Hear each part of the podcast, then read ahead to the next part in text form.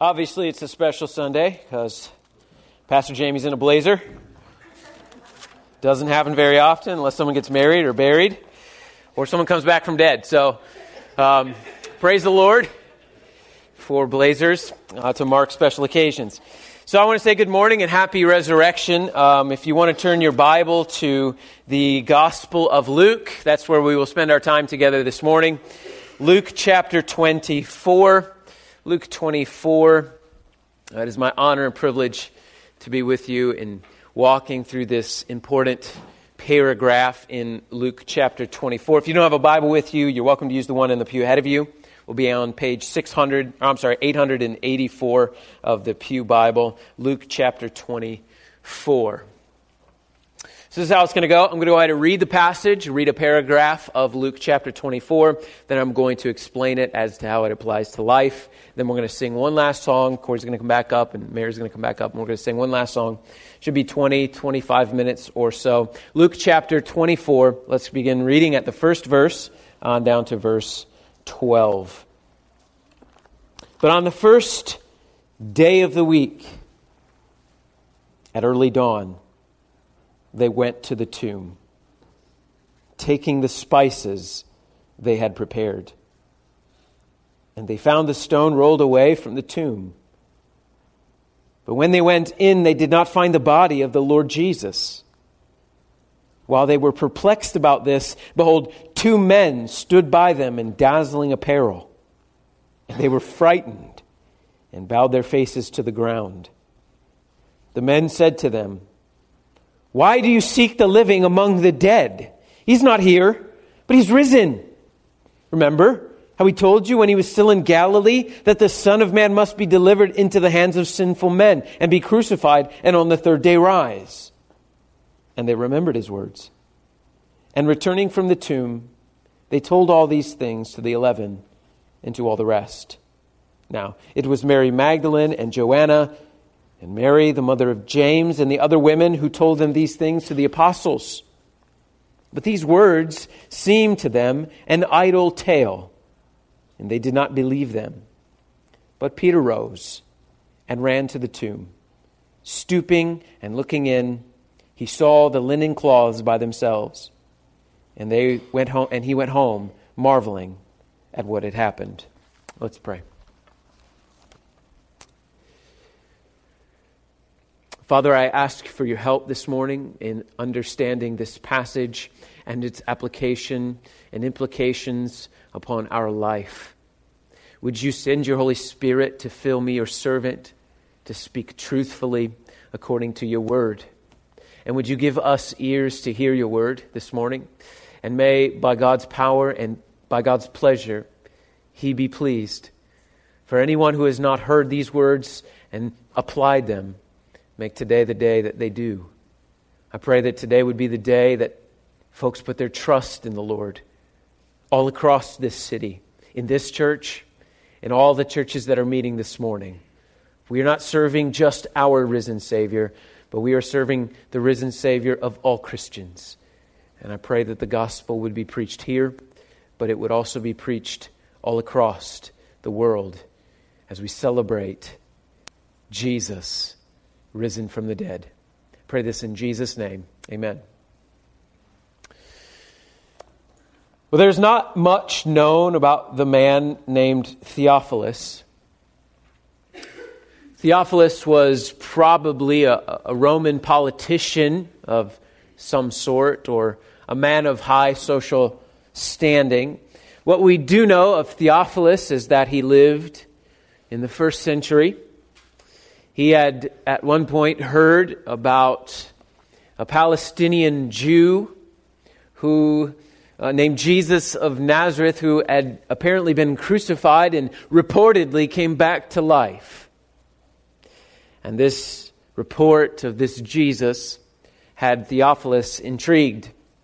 Of course, crucifixion in the first century was no scandal in and of itself. Crucifixion was a fairly common thing. The Romans crucified criminals all the time, they're extraordinarily good at it. What caught Theophilus' attention was this coming back to life bit. Because as you know, dead people don't come back to life, dead people stay dead. So, an acquaintance of his, a doctor, physician by the name of Luke, investigated the matter. And Luke put together an orderly account of the life and the, the sayings and the death and reported resurrection of this Jesus of Nazareth. And he wrote his findings down in two letters that he sent to Theophilus. The first letter is known today simply as the Gospel according to Luke. And we've just read a chapter from that Gospel. We just read a portion of that chapter. Luke's letter, as with the rest of the Bible, was divided into chapters later on. There are 24 chapters in Luke's Gospel, and we've just read a portion of chapter 24. The first 23 chapters of Luke are vitally important, extremely important. They record uh, the, the, the, birth of the Lord Jesus. They record his miracles, the feeding of the 5,000, um, the, the, the, calming of the storm on the sea. They record some of Jesus' most beloved teachings about loving your neighbor and doing unto others as you would have them do unto you. And they're rich and wonderful 23 chapters. But had Luke stopped at chapter 23, all of that, all of chapter 20, uh, all of chapter 1 through 23 would just merely be interesting and little more than just interest. It'd be interesting to, to study it, to, to learn about it, maybe even emulate some of it, but really it would have little bearing and consequence on our life today. But the reality is that Luke didn't stop writing at chapter 23. Because the most important thing that happened in the Gospel of Luke happened in chapter 24. And that is what was most important to Theophilus. It is what is most important to us today. Luke 24 is what brings us together this morning. All that to say this that if what the physician Luke wrote is truthful, and I believe it is, then Everything hangs on Luke 24. If what we have just read is true and not a lie, then everything hangs on these verses being true. So, for the next 15 or 20 minutes, with God's help, I hope to walk through this paragraph and to explain as best as God will allow me how these, these 12 verses apply to our lives. They're 2,000 years old, and they apply to us today. They're extraordinarily relevant and immeasurably important to us, to everyone in this room today. So let's walk through this paragraph together. Back to verse 1. But on the first day of the week, that's Sunday, right? At early dawn, they went to the tomb. They, here in Luke 24, verse 1, refers to some Jewish women who were followers of Jesus' ministry. They went to the tomb taking spices that they had prepared. They were taking spices not because they were making an Easter gumbo or something like that. They were taking spices to the tomb to, to rub their spices and perfumes on the body of Jesus. They expected to go to the tomb and to find Jesus' dead body because they watched him put there, down in that tomb, and they were expecting to find him there, and they were going to rub his body in these spices and perfumes. In those days, the Jews, they didn't embalm people like the Egyptians embalmed people. Instead, what they would do is they would rub spices and perfumes on them to uh, probably uh, delay some of the decaying smell of a dead body. They would wrap them in linen strips, sort of like a mummy or something. So these women, they go to the tomb of the Lord Jesus on Sunday morning, early, very early.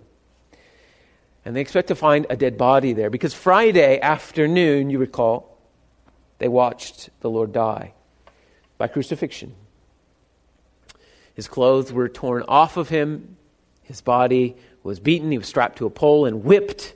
They beat him with rods. They smacked him in the face. They mocked him. They put a, a purple robe on him and bowed down to him hailing him as a fake king. And after this, they forced Jesus to carry his cross uphill, where he would be mounted to a pole, Nails would be driven through his hands, probably at the wrists and through his feet. And he would hang on a cross until he would suffocate and eventually die. The women who were coming to the tomb watched this happen. If you remember from the crucifixion account, it was the women who stuck around. And they watched this happen to the Lord. They watched also as a Roman soldier finished the job. If you remember, they came to these criminals on the cross and they went to break their legs. Of course, you know that crucifixion, you don't die just because you're bleeding out, you die because you're suffocating. And they would break your legs so that you couldn't hold yourself up and that you would suffocate and die. So they came to break Jesus' legs, but he was already dead. But to make sure that he was, John's gospel records, they took a sword, one of the Roman soldiers, and they, they shoved a sword up into his side, into his heart, to make sure that he was dead. They watched this happen. They watched him die. So, they were expecting him to still be in the tomb. They laid, they took his body off of the cross. He died around 3 o'clock in the afternoon, and they took his body off of the cross because they had to get it off the cross because at 6 o'clock there was a holy day coming, and they, they couldn't leave him on the cross for that day. So they took him off the cross and they put him in a tomb, and they left him there. And some people thought they were afraid that Jesus' followers were so excited about Jesus, so worked up about him dying that they thought he, they, might, they might come and steal his body away. So they put a big rock in front of the tomb, big stone, and then they paid soldiers to stand there, Roman soldiers to stand and guard the tomb from anybody who might want to come and steal the body away. Verse 2 Women found the stone rolled away from the tomb. But when they went in, they didn't find the body of the Lord Jesus. The stone was moved, the guards were gone. I don't know what they thought had happened. Maybe they thought somebody stole his body away. They were confused. Verse 4 While they were perplexed about this, behold, two men stood by them in dazzling apparel, and they were frightened, and they bowed their faces to the ground. Other gospel accounts record these two men were angels. So let's keep reading. The men, they said to the women, Why are you seeking the living among the dead? He is not here, but has risen. Remember how he told you when he was still in Galilee that the Son of Man must be delivered into the hands of sinful men and be crucified and on the third day rise. So the angels explain everything to the women. Jesus had risen. He was not in the grave, he was alive. You don't seek living things among dead things. And Jesus, of course, the, the, the, angels explained. Jesus had, of course, told you this. Three times in the gospel, at least. Three times explicitly, Jesus predicts his own death. And Jesus' prediction of his own death wasn't like Nostradamus, where it's like so vague that it could apply to everything. Jesus specifically said, I'm going to be, del- I'm going to be betrayed. And I'm going to be delivered to sinful men, and they're going to beat me, and they're going to crucify me, but nevertheless, I'm going to come come back to life on the third day. He told them this three times. But they didn't remember it. Verse 8 But after being told by the angels, they remembered his words. And returning from the tomb, they told all these things to the eleven. Those are Jesus' disciples, the eleven. Of course, there were twelve, but then one betrayed the Lord and offed himself. They told these things to the eleven and to the rest. Verse 10 and 11. Now it was Mary Magdalene and Joanna and Mary, the mother of James, and the other women with them who told these things to the apostles. But these words seemed to them, the apostles, like an idle tale, and they did not believe them. The women were the first witnesses to Jesus' resurrection. And the apostles, which were all men, by the way, they didn't listen. So I can see the ladies being like, Of course they didn't listen. Nothing's changed in 2,000 years. The men didn't listen. They should have listened. These words seemed an idle tale, like make believe. Perhaps they were thinking the women were emotional. They were just hysterical. Maybe they thought the women got lost in the dark on the way to the tomb and they went to the wrong tomb. And they came back. He's not there. They couldn't believe it. But we should give the apostles some credit, I think. They watched Jesus die by crucifixion. Crucifixion was not just a gruesome way to die, it was a lethal way to die. You, didn't come back from crucifixion, you died. And they watched him die. It's an extraordinarily effective way of killing a person. Verse 12 But Peter, he rose and he ran to the tomb. And stooping and looking in, he saw the linen cloths by themselves, and he went home marveling at what had happened. The Apostle Peter, unlike the others, he had to see for himself. He had to investigate it. And so he ran to the tomb to see if the ladies were right. He wanted to know did they get lost? Did they go to the wrong tomb? I got to know. So he ran to the tomb and he stooped in. The stone was gone, the guards were gone, the tomb was empty. And Luke says he went home and he marveled. Now, I want you to notice there are three different responses to the resurrection of the Lord in this passage. Three different responses. And we may identify with one or more of these responses responses. The first response was that of the women. The women in Jesus' life had been some of the most loyal supporters of the Lord. But they had forgotten his teaching. He had said that he would rise on the third day, and they had forgotten that. They went to the tomb expecting to find his body there. They went to the tomb on the third day expecting to see his body there, even though he had told them you won't find my body after the third day because I'm rising from the dead. But they expected to find him there. But they don't find him there. Instead, what they find are two men, angels, who say, Why are you looking for the living among the dead? And some of us may be like the women. Consider ourselves Christians because we believe in, in Jesus Christ. But he's not really living in our life. He's just a normal person. Normal people, when they die, they stay dead. These teachings are good, but they don't bear much on our day to day lives. His word is certainly not alive in our life. I'm not sure we would describe it like that. I can believe that parts of it are true. It's not really living in our life. I mean, we believe in Jesus, but we believe in Abraham Lincoln. Abraham Lincoln did good, things. He said some nice things. Jesus believed, Jesus did some nice things. He said some nice things. But nobody says that Abraham Lincoln's words have a lot to do with their day to day life.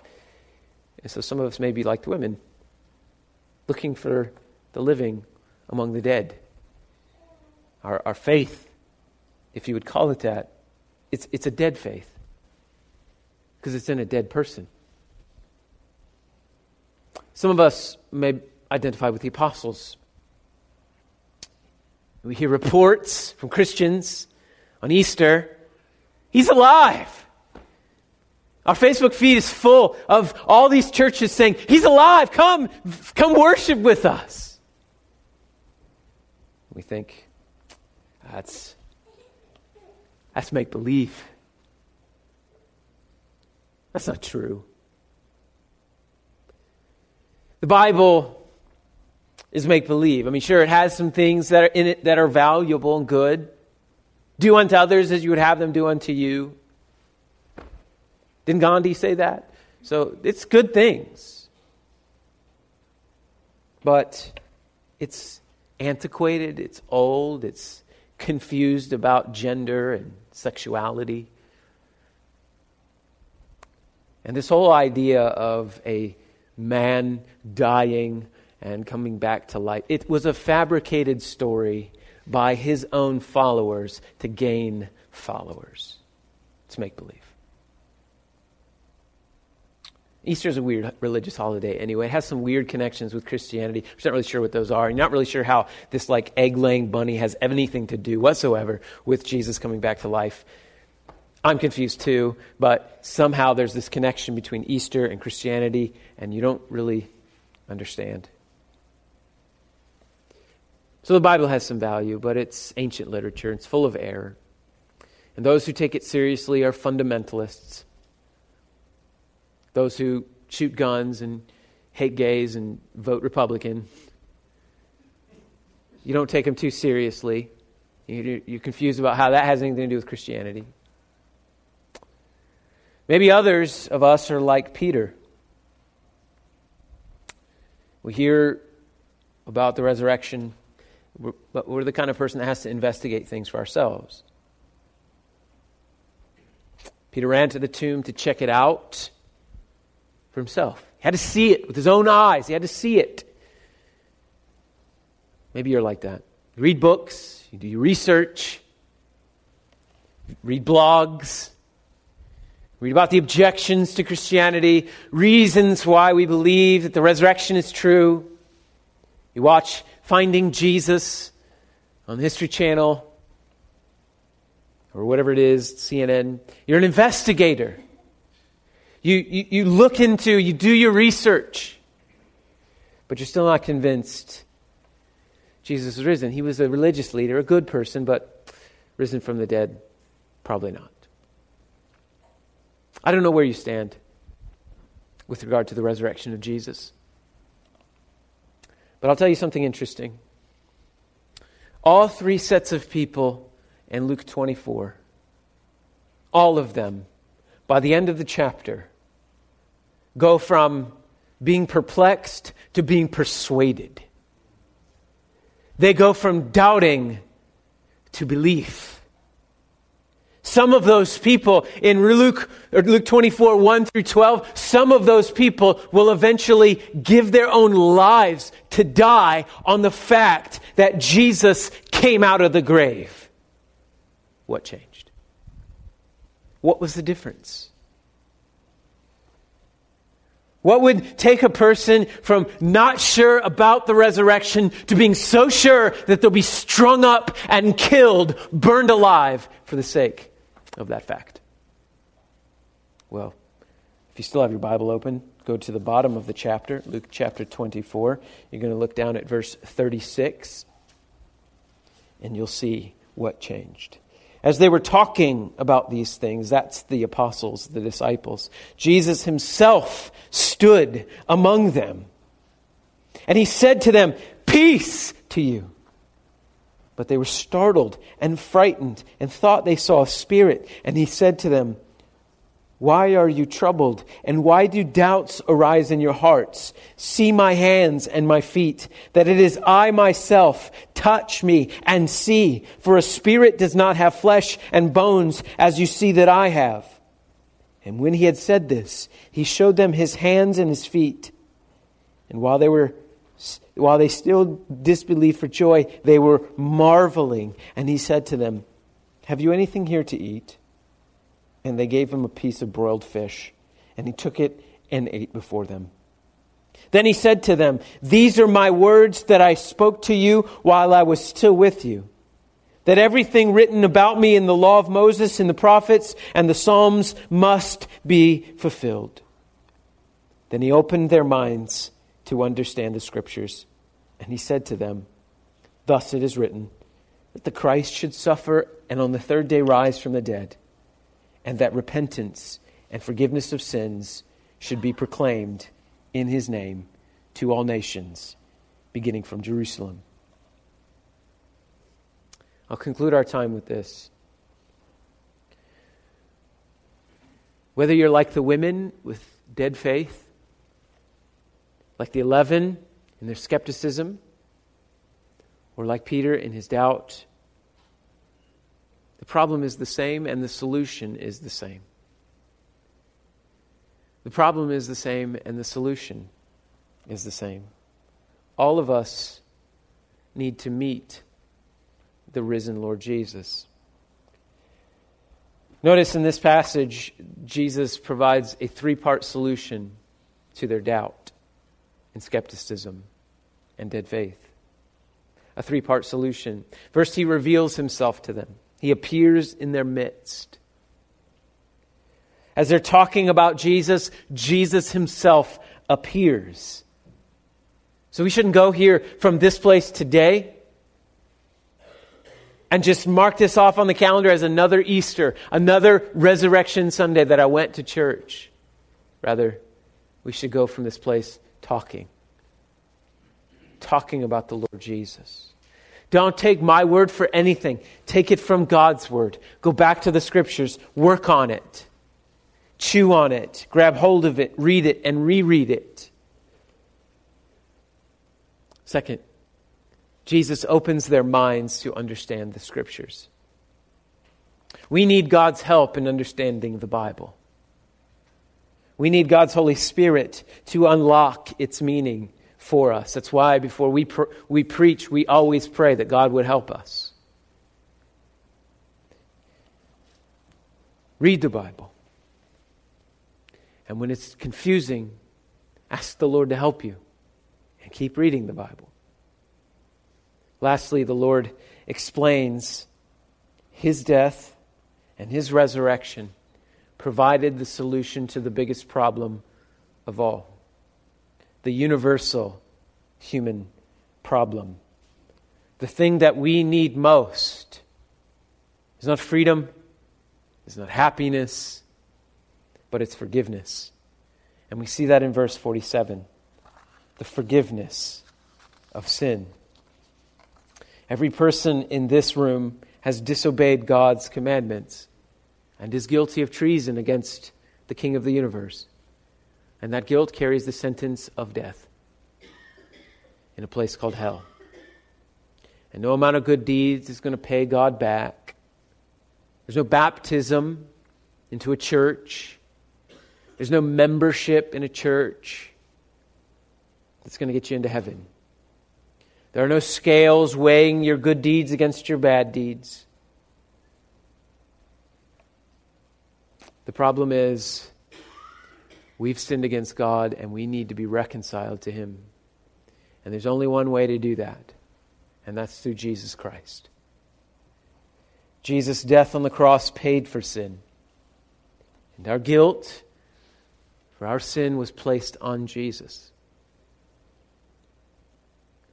He, he was punished for our sin, and by trusting in his death in our place, we can have our sin removed from our lives, and we can be forgiven, and we can enter heaven forever.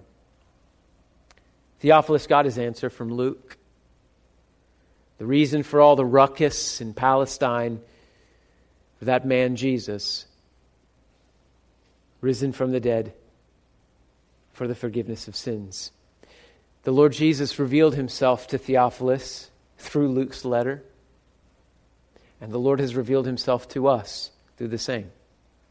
I don't know if Theophilus became a Christian or not, but I hope today that if you're not a Christian, I pray that you would become one before you leave today. So, what does this mean? Corey and Mary are going to come back and they're going to sing another song. And here's what we're going to do. If you're not a Christian, if you're not a follower of Jesus, then use this time as we sing to confess your sins, to admit that you have sinned against God, and to trust in the Lord Jesus and the cross to forgive you of those sins.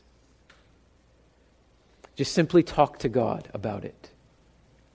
Put your faith in Him and then commit yourself to following him. Following Jesus is not a solo ordeal. You don't just do it on your own. You don't just show up to church once in a while. You need his people. You need the church to help you. And so we're going to sing, and afterwards, I'm going to come back up.